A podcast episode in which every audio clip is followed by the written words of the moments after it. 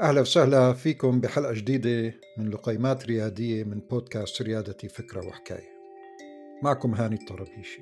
حكينا بما سبق عن أهمية اكتشاف السوق اللي هو market validation والتحقق من تطابق المنتجات مع رغبات المستهلكين اللي هي ال product market fit واليوم رح نتابع الحديث بشكل أوسع. وحديثنا اليوم رح يكون عن نموذج تطوير وتنمية الزبائن اللي هو Customer Development Model. طبعا الكاستمر ديفلوبمنت موديل هو جزء من آليات الشركات الناشئة الانسيابية اللي بيهدف للتعرف على المشاكل بشكل أعمق ومن ثم تطوير الحلول بشكل أحسن.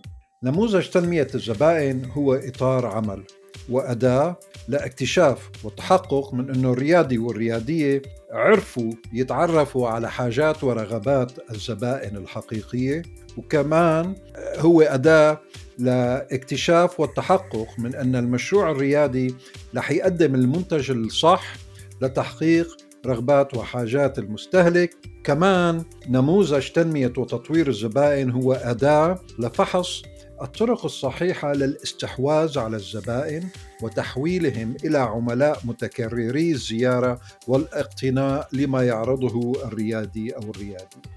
آليات نموذج تطوير الزبائن مبنية على أربع أسس. اولا اكتشاف الزبائن أو ال customer discovery.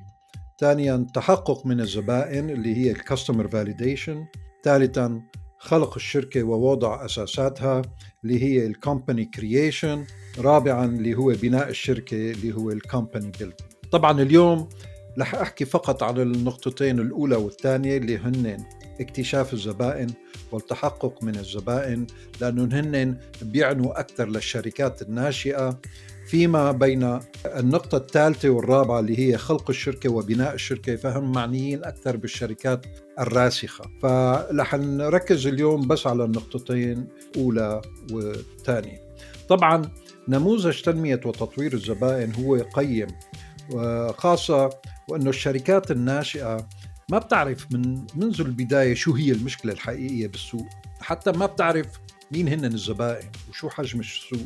وهذا النموذج هو إطار عمل متكرر بالذهاب والرجوع روحة رجعة روحة رجعة بين الفرضيات عن من هم الزبائن وما هو السوق وبين التحقق من هذه الفرضيات. الريادي رح يقعد يشتغل روحة رجعة روحة رجعة بين الفرضية والتحقق منها.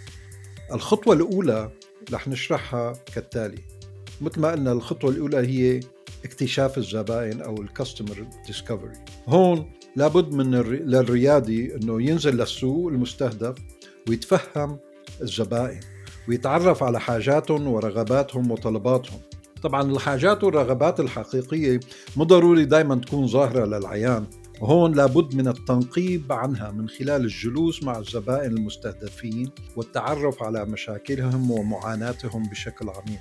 وما بيكتفي الريادي فقط بإجابات الزبائن لأسئلته لأنه يمكن بتكون منمقة أو ما بيكون فيها شيء الأصح والأقرب للحقيقة. فهون لابد للريادي إنه يتفهم ويلاحظ ما يفعله الزبون عندما تعترضه مشكلة ما خلال يومه.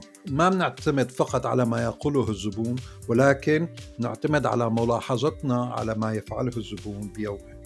طبعا الهدف من هذه المرحلة هو التعرف على من هو الزبون المحتمل وما هي هويته والتأكد من أن المشكلة المزمع بتقديم حل لها هي مشكلة ملحة ومهمة من وجهة نظر الزبون. فبهي المرحلة بتساعدنا على التعرف والتحقق من أن المنتج سيساهم فعليا بإيجاد حل لمشكلة الزبون.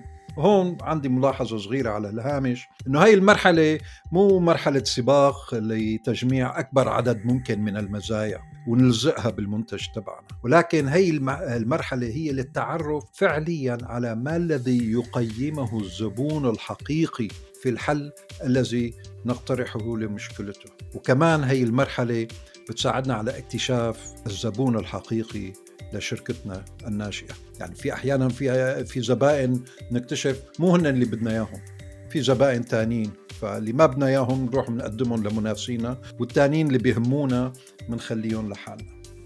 النقطة الثانية في عملية نموذج تنمية الزبائن هي مثل ما خبرناكم تحقق من الزبائن أو الكاستمر فاليديشن وهي الآلية لتثبت أن الريادي أو الريادية قد اكتشفوا مجموعة من الزبائن وسوق تفاعلوا بشكل إيجابي مع المنتج أو الخدمه الخدمة المقدمة وفي هذه المرحلة يتم بناء خارطة طريق لحتى يجي بعدين فريق المبيعات والتسويق بتمكنهم من الاستحواذ والإبقاء على زبائن وعملاء متكرري الشراء والاقتناء.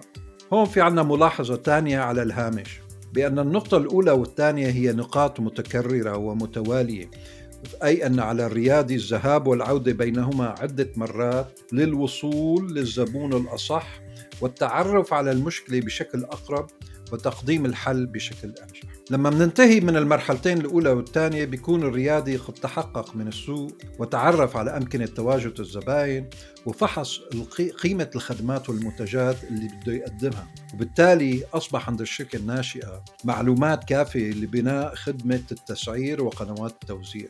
بعدها ينتقل الريادي أو الريادية للمرحلة الثالثة والرابعة من تكبير الشركة وترسيخها. المعنيين بنموذج تنمية الزبائن هم المؤسسين وجميع أقسام الشركة الناشئة وخاصة قسم تطوير وإدارة المنتج وبالفعل وطبعا قسم التسويق. ميزات نموذج تنمية الزبائن متعددة وأهمها تأخير استثمار الموارد وخاصة المالية في بناء الحلول إلى حين التحقق من وجود سوق وطلب زبون.